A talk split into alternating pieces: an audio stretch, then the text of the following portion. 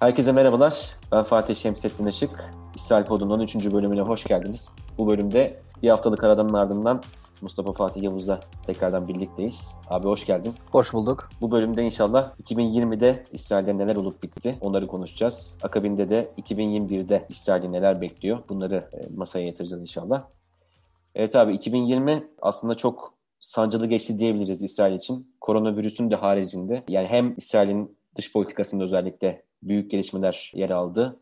Aynı zamanda ciddi sıkıntılar da baş gösterdi. Sen nelerle başlamak istersin? Evet Fatih aslında hemen bir başlıkları açalım. 2020'de İsrail'de en belirgin e, olaylar nelerdi diye. İlk başta Ocak ayında Trump'ın planını açıklaması. Oradaki plandaki detayları konuşalım. Hı hı. Daha sonradan e, Mart'ta seçimler vardı ama ondan evvel de Şubat ayında ilk defa İsrail'de koronavirüs vakası kaydedildi. Mart ayında seçimler vardı. Daha sonradan da İsrail korona ile mücadele etti uzun bir zaman. Ondan sonra da e, tabii hükümet kuruldu bu arada. Uzun zamandır hükümet kurulmamıştı. Bundan sonra da bir finansal kriz dönemine girdi İsrail. Daha sonra da normalleşmeler başladı Ekim-Kasım aylarında. E, daha sonra da, da Biden seçimi vardı. Bunlar e, bugünkü programımızın ana başlıkları olsun. Ee, bu sefer ben sana sorayım istiyorsan. Öyle boş tamam. başlayalım. Trump'ın planını daha evvelden de biliyorduk aslında neler getirebileceğini. Filistinler de aslında Trump planının uygulandığını söylüyorlardı. Bizim konuştuğumuz Filistinler plan açıklanmadan evvel aslında plan uygulanıyor. İsrail yerleşimlerini arttırıyor, e, Batı Şeria'yı ilhak edecek şeklinde açıklamalarda bulunuyordu. Trump açıkladığı planda Batı Şeria'nın bir bölümünde İsrail'in hakimiyetini tanıyacağını açıkladı. Bu İsrail için ne demekti aslında? Sen ne dersin? İsrailler için ne demek? Filistinler için ne demek? Bölge için ne demek? Biraz bence biraz bunu tartışalım. Çünkü uzun zaman etkisi olacak her ne kadar e, Biden seçilmiş olsa da. Yani bir kere şimdi Trump'ın bunu tanımış olması evvela şunu gösterdi. İsrail-Filistin meselesinde Amerika'nın bir arabulucu olarak oynadığı rol artık tamamen kağıt üstünde hale almaya başladı. Yani e, buna doğrudan zaten müdahale olan e, siyasetçiler söz konusu. Yani David Freeman gibi, işte Jared Kushner gibi yani bu, bu siyasetçilerin net bir taraf olması aslında İsrail-Filistin meselesinde Filistin'in ne kadar yalnız bırakıldığını artık yani malumun ilanı diyebiliriz. Evvela bunu bir not etmek lazım. İkincisi bunun sadece hani yerel bir mesele olmaktan çıkıp aslında bölgesel bir uzantısının da olduğunu bize net bir şekilde gösterdi. O da ne demek? Yani birazdan da değineceğimiz Araplarla normalleşme hususunda bahsediyorum. İsrail bu daha öncesinde daha böyle yer altından yürüttüğü ilişkileri bir getirisi olarak bu adımı artık daha rahat atabileceğini de gördü. Amerika'nın da desteğiyle birlikte aslında Batı Şeria'yı ilhak planını yani hızlandırabileceğinin de farkına vardı. Bunun da bence hani değinilmesi gerekiyor.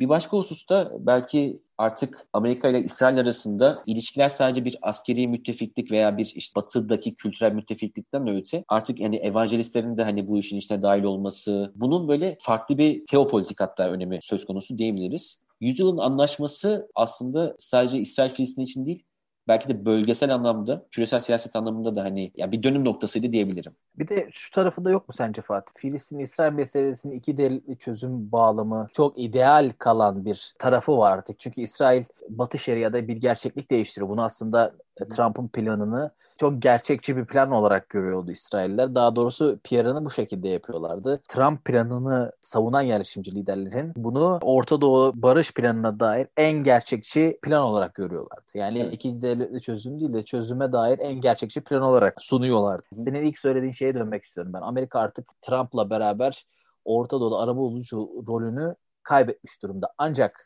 şu tarafı da var. Bence Filistinliler için hala Amerika iki devletli çözüm için en gerekli aktör. Neden en gerekli aktör? Çünkü karşılıklı bağımlılık dediğimiz olaydan dolayı E, basit anlamıyla İsrail'i en fazla nazı geçecek ülke hala Amerika. Bu sebeple Filistin'le Amerika'nın hala peşini bırakmıyorlar. Bu sebeple gördüğümüz gibi Biden'a da bazı mesajlar gönderdiler. Tekrardan ilişkileri düzeltmeye dair. Trump'ın yaptığı şeyin en belirgin özelliği bence senin ilk başta söylediğin şeydi. Bu ara bulucu rolünü kaybetmiş olması, gerçeklikleri kabul etmesi yani illegaliteyi hakikat görüp hiçbir şekilde ideal tarafa bakmadan madem İsrailler buraya aldı bu saatten sonra bu onlarındır şeklinde bir yaklaşımı vardı. Tamamen business mantığıyla düşünüyorum. Yani bu oldu bitti mantığının hani diğer hususlardaki tezahürleri de mesela Golan Tepelerinin yine tanınma kararında görebiliyorsun.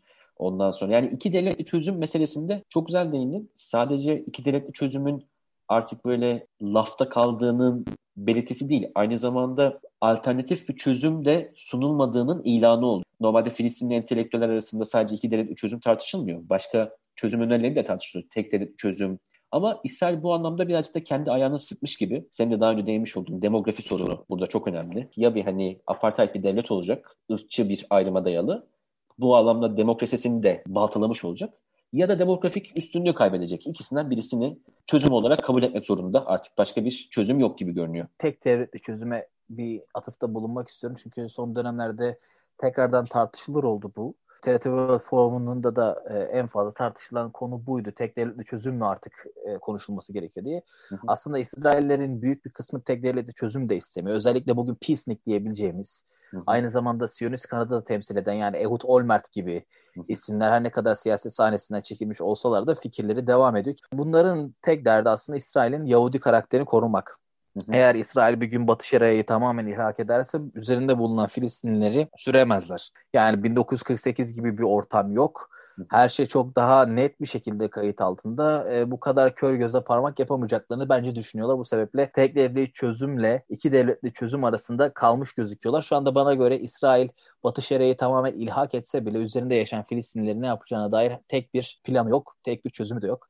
Bu sebeple 2021'e konu konu atıfta bulunmak gerekirse 2021'in ilk aylarında Benjamin Netanyahu'dan ilhakla ilgili belki bir iki söz duyabiliriz. Netanyahu'dan sürpriz şeyler gelebilir. Seçim de var nitekim. Sadece şu anda aşılarla ilgili bir şeyler görüyoruz. Ancak e, Batı Şeria'ya dair gerek yeni yerleşimlerin yapılması, gerek de İHA planlarının Trump hala yönetimdeyken konuşulmasını ben bekliyorum. Görürsem sürpriz olmaz. 2021'e dair e, Trump planı üzerinde beklentilerimizi de söylemiş olalım. Koronavirüs yani şimdi onu konuşmak lazım aslında. 2020'de bütün devlet evet. gündeminde o vardı. Aslında böyle bir başarı öyküsü gibi sunmaya çalıştı İsrail ama 3 defa karantina uygulamasına gidildi. Bu neyi gösteriyor İsrail'de? Hani sen bizzat orada yaşayan birisi olarak o koronavirüs süreci nasıldı İsrail'de? İsrail resmi olarak Şubat'ta ilk koronavirüs vakası görüldü. Ancak İsrailler çok fazla yurt dışına seyahat yaptıkları için geldiklerinde virüsleri de beraberinde getirdiler. Özellikle Avrupa'dan. Ve bir anda virüs patlaması yaşandı. Mart ayında İsrail seçime gittiği zaman virüs sayısı 12 olması gerekiyor. Onlarla temaslı olan kişilerin sayısı da 4000'di. Yani e, kolaylıkla İsrail hem virüsü kontrol altına almıştı hem de seçime gidebilmişti. Yani izole sandıklar oluşmuştu. İzole sandıklarda koronavirüsü olan insanlar oylarını kullandılar. Temaslı olan insanlar oylarını kullandılar. Virüsü kontrol edip oylarını kullanabilmişlerdi. Ve İsrail hemen hemen Asya ülkelerine yani koronavirüsün daha çok görüldüğü ülkelere hava yollarını kapatan ilk ülkelerden biri oldu. Bu biraz başarı öyküsüydü. Bir de o dönemde bir trend vardı. Herkes bir lockdown'a gidiyordu. Herkes bir sokağa çıkma yasağına gidiyordu. İsrail'de bunu başarabildi, bunu yaptı. E, virüs aşağı yukarı kontrol altına alındı. Ancak kırılma noktası İsrailli e, sağlıkçıların da e, yorumu şu. Aslında erken bir zafer ilan etmeleri erken zafer ilan edip ekonomiyi tekrardan açtılar. Çünkü insanların hiç görmediği bir ekonomik krizle karşı karşıyayla. Küçük işletmeler, eğlence sektörü, turizm ki 4 milyon turist geliyor her sene ülkeye. Ve bir anda İsrail bunları e, kaybedilen paraları geri kazanmaya çalışırken bir anda bir e, kriz ortamı oluştu. Naftali Bennett'in bir ifadesini e, hatırlıyorum. Naftali Bennett yine o zamanlar muhalefetteydi. E, şunu söyledi, eğer biz ekonomiyi tekrardan açmazsak insanlar bu sefer açlıktan ve para kaybettiklerinden dolayı intihar ederek ölecekler şeklinde e, açıklamaları vardı. Bu sebeple erkenden ekonomi açmak zorunda kaldı ve bu da Dolayısıyla insanların tekrardan bir araya gelmesiyle virüsün tekrardan artmasına ve işin kontrolden çıkmasına sebep oldu. Bence İsrail'in yaptığı en önemli e, hata erken zafer ilan etmek oldu Fatih. Koronavirüs sadece ekonomik anlamda değil aynı zamanda şöyle bir şeye de vesile oldu İsrail'de. 9 Mart'taki seçimler o yani bir yıl içerisinde gerçekleşen üçüncü seçim aslında o seçimler sonrasında yine benzer bir tabloyla karşı karşıyaydık. iki seçim öncesindeki tablonun yine aynısı söz konusuydu. Fakat Benny Gantz'ın burada bir hamlesiyle birlikte koronavirüs zamanında artık hükümetin kurulması gerekiyor tarzında bir hamlesi söz konusu oldu ve hani siyasi hayatını belki bitirmeye göze alarak Netanyahu ile ittifak yapmaya karar verdi. Mayıs'ta kuruldu sanırım hükümet yanlış hatırlamıyorsam. Fakat geçtiğimiz haftalarda tartıştığımız üzere baştan çok e, uzun sürmeyeceği belli bir hükümetti.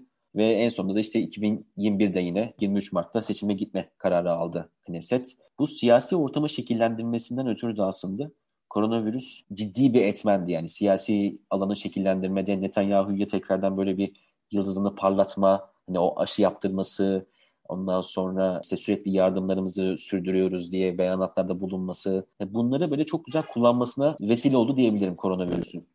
Ee, evet böyle bir şey oldu çünkü kurulan hükümet de korona ile mücadele için bir araya geldiklerini mazeret olarak kullandılar. Ama e, tabii ki bunun böyle olmadığını herkes biliyordu. Bu uzun dönem yaşayacak bir hükümet olmayacaktı. Nitekim öyle oldu zaten. Çok fazla yaşayamadı.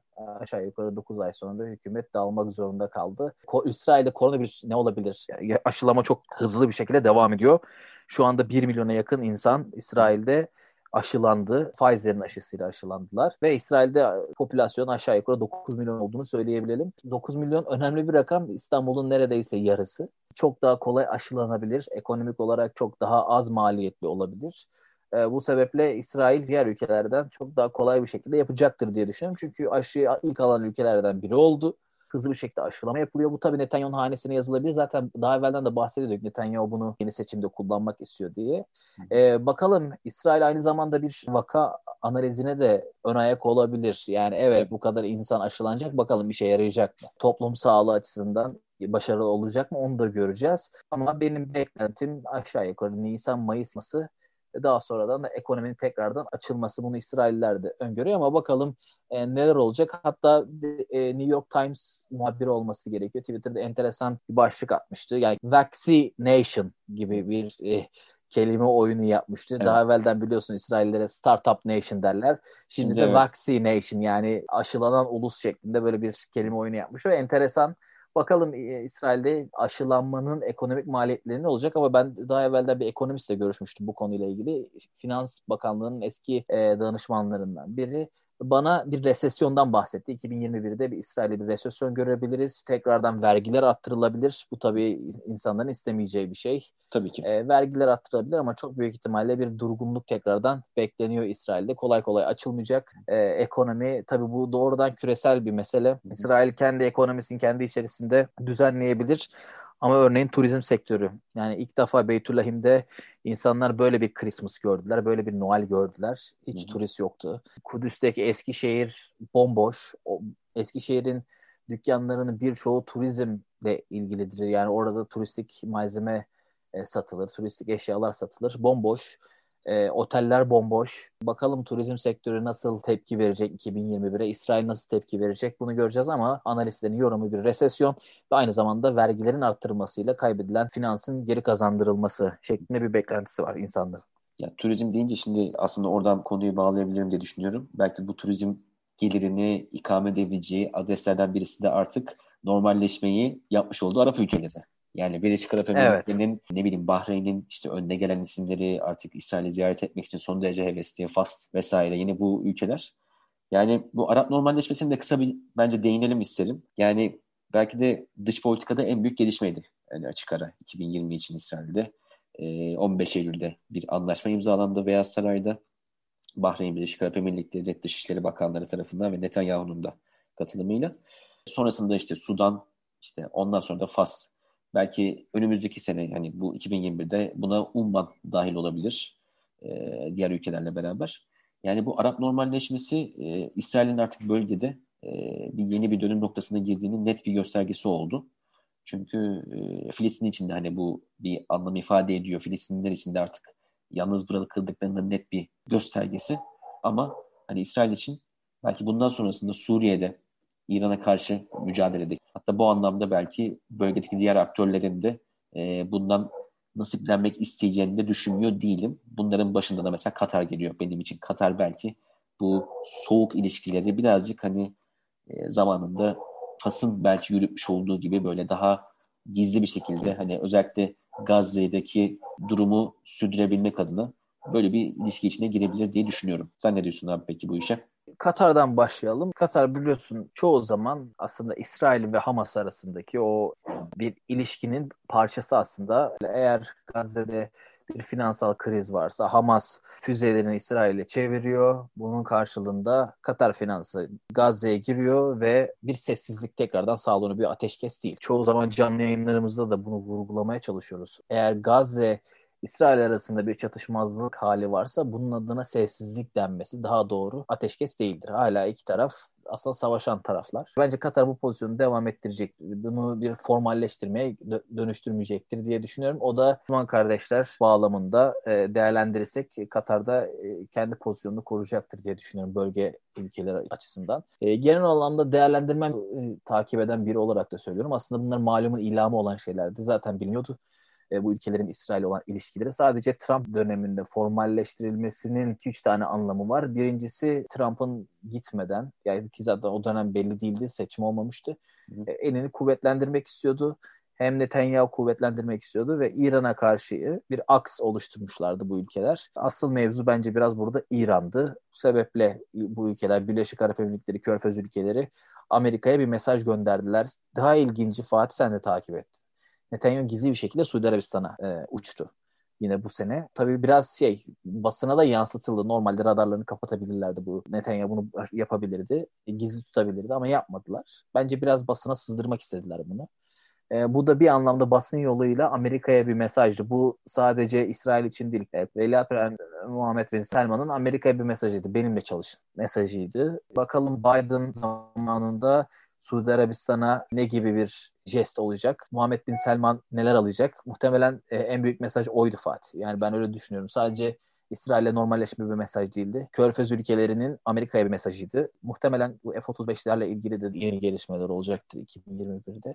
Ama en, çok enteresan bir yıldı. Bu ülkelerin çünkü daha evvelden İsrail'le savaşmamış ülkeler olduğunu söyleyelim. Mısır ve Ürdün gibi değiller. E, Netanyahu bu sebeple yeni bir paradigma ortaya koyduğunu söyledi. Barış için barış. Daha evvelden biliyorsun Mısır ve Ürdün arasında yapılan anlaşmalardan sonra burada toprak için barış vardı. İsrail'in Mısır ve Ürdün'den aldığı toprakları geri vermesi karşılığında İsrail'in tanınması ve barış yapılması paradigmasıydı. Burada böyle bir şey yok. Barış için barış vardı.